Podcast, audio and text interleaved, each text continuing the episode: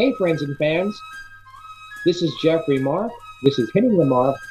And this time on Hitting the Mark, we're talking about one of the funniest men in the world, Jack Riley. Uh, Jack was married for a long time to the mother of his children. They separated. They did not live together the last, oh gosh, 15, 16, 17 years that I knew Jack. But she was still legally his wife. Jack had other women. And yes, Jeff, I know you said you two had a yeah, yeah, I know. Concurrently. That seems to be a theme in my life. My meeting men who are basically straight, who are romancing women and at the same time having a private relationship with me. Uh, in fact, Jack was dating when I first met him this gorgeous former Playboy centerfold who uh, eventually Jack was keeping. Jack was not keeping, paying her rent, got her into a nice apartment, paid her rent for her, took her out to nice meals, made sure she had a working car. He, he wasn't buying her fur coats and diamonds. He was just making sure that she lived comfortably. And uh, one of the saddest days of my life, I was in Europe performing, and Jack was admitted at the hospital with water on the brain. It was serious. And I got a hold of, I think, Brian, long distance to make sure he was okay. What I did not know until I came home from Europe was that his wife, still his legal wife, brought in an attorney because Jack was unconscious to get power of attorney. And then went through all of his finances and mm. found out how much money he'd spent on this. Now, she claimed to me that it was a half million dollars. That Jack was squandering the family money. Uh, it was more like $50,000, which is still a lot of money, but it was his money. He wasn't dead, he was still alive. He'd earned it. His wife did not seem to have much of a job of her own. She spent most of her year in Central America, away from everybody. His kids had their own jobs. But she went to the woman and told her to get out, threw her out of the apartment, took back the car, and the woman committed suicide. Jack gets home from the hospital. I get the call hey, dad's coming home today. Go see him. No one told me. So there I am in Jack's living room. His first thought, I wonder how she is. She didn't come see me in the hospital. I haven't heard from her. I had to tell Jack that. Mm. Wow. Cowards. I tell you, cowards. Um, he cried. He was so upset because he felt that in some way it was his fault. If he'd protected her better, if he'd set up an account for her that nobody else could touch, if he'd done this, I said, Jack, you can't plan for your having water on the brain. And you can't plan on a woman who was basically your ex wife rifling through your papers and your money. You did the best you could.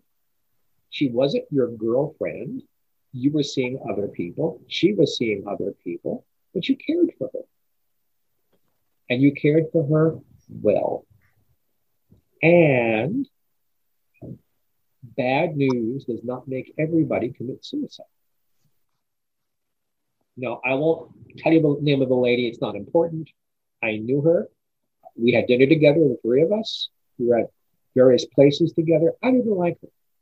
I didn't like her not because I was jealous, but because I didn't like the way she treated Jack. Get me this. Get me that. It's cold. I want to leave. Where's the car? You're keeping me waiting. That kind of bitchiness. You're talking to the sweetest man in the whole world really, Jack Riley was one of the sweetest human beings I've ever known. But women treated him like that, and I don't know why. I really don't. He was a brilliant man, a funny man, a handsome man, a sensual man. I cannot tell you what he was like in bed with women. I have to assume he made them happy. They kept coming back. And a generous man. I, I, it's uh, other than these these women he dated and his ex-wife ish thing. I've never heard a bad word about Jack from anybody other than what a sweet man, what a talented man. The MS really got to him. That water on the brain thing really was the beginning of the end. It became obvious to me that Jack was failing. He was falling a lot. I was coming in from the desert because I'd moved to the California desert for everything. So I was coming in three, every three or four days to take care of Jack. We'd go to the theater, we'd go to dinner, we'd go to Yarmy's Army, we'd, we'd go to one nightclub together, or just to be together, just to hang out with him. And it became obvious there was no food in the refrigerator. Brian moved in with him, and that wasn't good for Jack because Brian wanted to have fun. Brian was in his 20s. He wanted to have his friends around. He wanted to have parties. So now the refrigerator was full of beer, but no food for Jack. The I, I would get phone calls from Jack two o'clock in the morning. Jeff, there's 50 people in my house. I don't know who any of them are. It frightened him. Brian wasn't doing it on purpose. Brian was in his 20s having a good time. But it wasn't good for Jack. I begged the family, please put up the guardrails. Let him have something to grab on. Um, it's getting too much to get from his house to the street.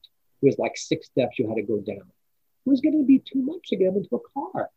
I cannot tell you how many times I had to throw myself on the ground so he would fall on me and not the cement. And then I'd pick him up and put him in the car. It was getting that bad. And I, I, I won't bore you with the things they could have done to make it better. They didn't want to do it. He'd squandered money already. They weren't going to spend the money, which I thought this is not right. Eventually, eventually they saw the light and they hired two caregivers so that he had 24 hour daycare I guess his ex-wife, who was still married to him, found out about me on some level. Somehow she figured it out. So one of the caregivers was given orders not to let me in the house or let Jack talk to me on the phone. So the only time I could see him or talk to him was when the other caregiver was there. And I'd come in on a regular basis. I'd call him on a regular basis. It was harder and harder to have a phone conversation with him his, his mind was starting to go. And the last time I went, it was awful. Just just knock knock, nobody's there. He could have a conversation, but Jack wasn't there. Was really upsetting and sad. And I, I, I you know, gave him a hug and a kiss and left. And as I'm going out the front door, he turned to his caregiver loudly enough for me to hear him. Say, who was that guy who was just here? He seems awfully nice. Like to get to know him better. and I walked down and sat on the curb in front of his house and just cried. I knew I was never going to see him again. I was so upset when he died that I had to attend his memorial service in a wheelchair. I just couldn't function. I could not go. I really didn't want to face his family. Um, I'm grateful that they listened to his last wishes. Jack wanted his memorial service to be immediate. You know, like the soonest you can book something after I die, I want to throw one last party for him. Uh, the kids were there. His wife was there. Many of our show business friends with Bob Newhart was there. Um, I'm, I'm, losing another name. The guy who co-created Get Smart with uh, Mel Buck Henry. Buck was there, also in a wheelchair. So we were having jokes about having a wheelchair drag racing, as Buck was already ill. Uh, The wheelchair was temporary for me, but for Buck, it was full time at that point. And his wife came over and said, Oh, so you're his little friend from the desert. And I ignored it and I complimented her on doing exactly what Jack wanted. And she was like, Oh, like, like she was surprised I, I was nice and surprised that I knew what his wishes were. I said, Of course, we talked about in detail what he wanted after he died. But none of you have called me to find out what it was. So I'm glad he told you. And I went away. And then Ryan came over to me and kissed me. And he said, Look, I know the truth here. I want you to know my father really loved you. Thank you for making the last part of his life so happy. Uh, Brian is a casting person at Fox Studios, you know, brilliant career of his own. His daughter Nancy lives in New York. She's got a husband and a couple of kids, one of whom is named Riley. And I have no idea what happened to Jack since. We've not spoken since. Wow. Did Jack leave you anything? Um, like um, any mementos that you look at every day? I have the only thing, I mean, I have gifts through the years, birthday gifts, Christmas gifts that Jack bought for me. Uh, but the only sentimental thing I have is uh, a coffee cup. I'd come into LA. I think we went to the theater. We went to see a play somebody was in that we loved. And uh, I took him home, and I had to be home the next morning. So I didn't sleep over. I didn't stay in LA. It was very late at night. And he insisted on making me some fresh coffee in a cup. Here, take this with you. Drink this coffee while you're driving home. You won't fall asleep. So I have, I call it my Jack Riley cup. And every Saturday, I have my coffee in my Jack Riley cup. I have coffee with Jack. That's, that's the most precious thing that Jack gave me, and the memories. You know, the Friars Club because of Jack, Yarmy's Army because of Jack, uh, a lot of friendships because of Jack. Uh, the, the man was incredibly instrumental in making my career much larger. Someday, well, when my memoirs come out, and I tell some of these stories in greater detail, and I use the real words, you'll see who I thank for making my career what it is. My publicist, Harlan Boll, Jack, Lucie Arnaz, Steve Allen. I've been a very lucky guy. And when I when I say my prayers or I give my thanks or I make gratitude lists, uh, Jack is right out there. He really, really came along in my life uh, just at the right time for me, and, and looks like because of his illness, just at the right time for him. Did you and Jack ever have any disagreements on anything that uh, you know you took a while to get over? Never, never. There was nothing to disagree about. We, we were of the same mind about so many things. You know, I'm a talker. I love to talk things out.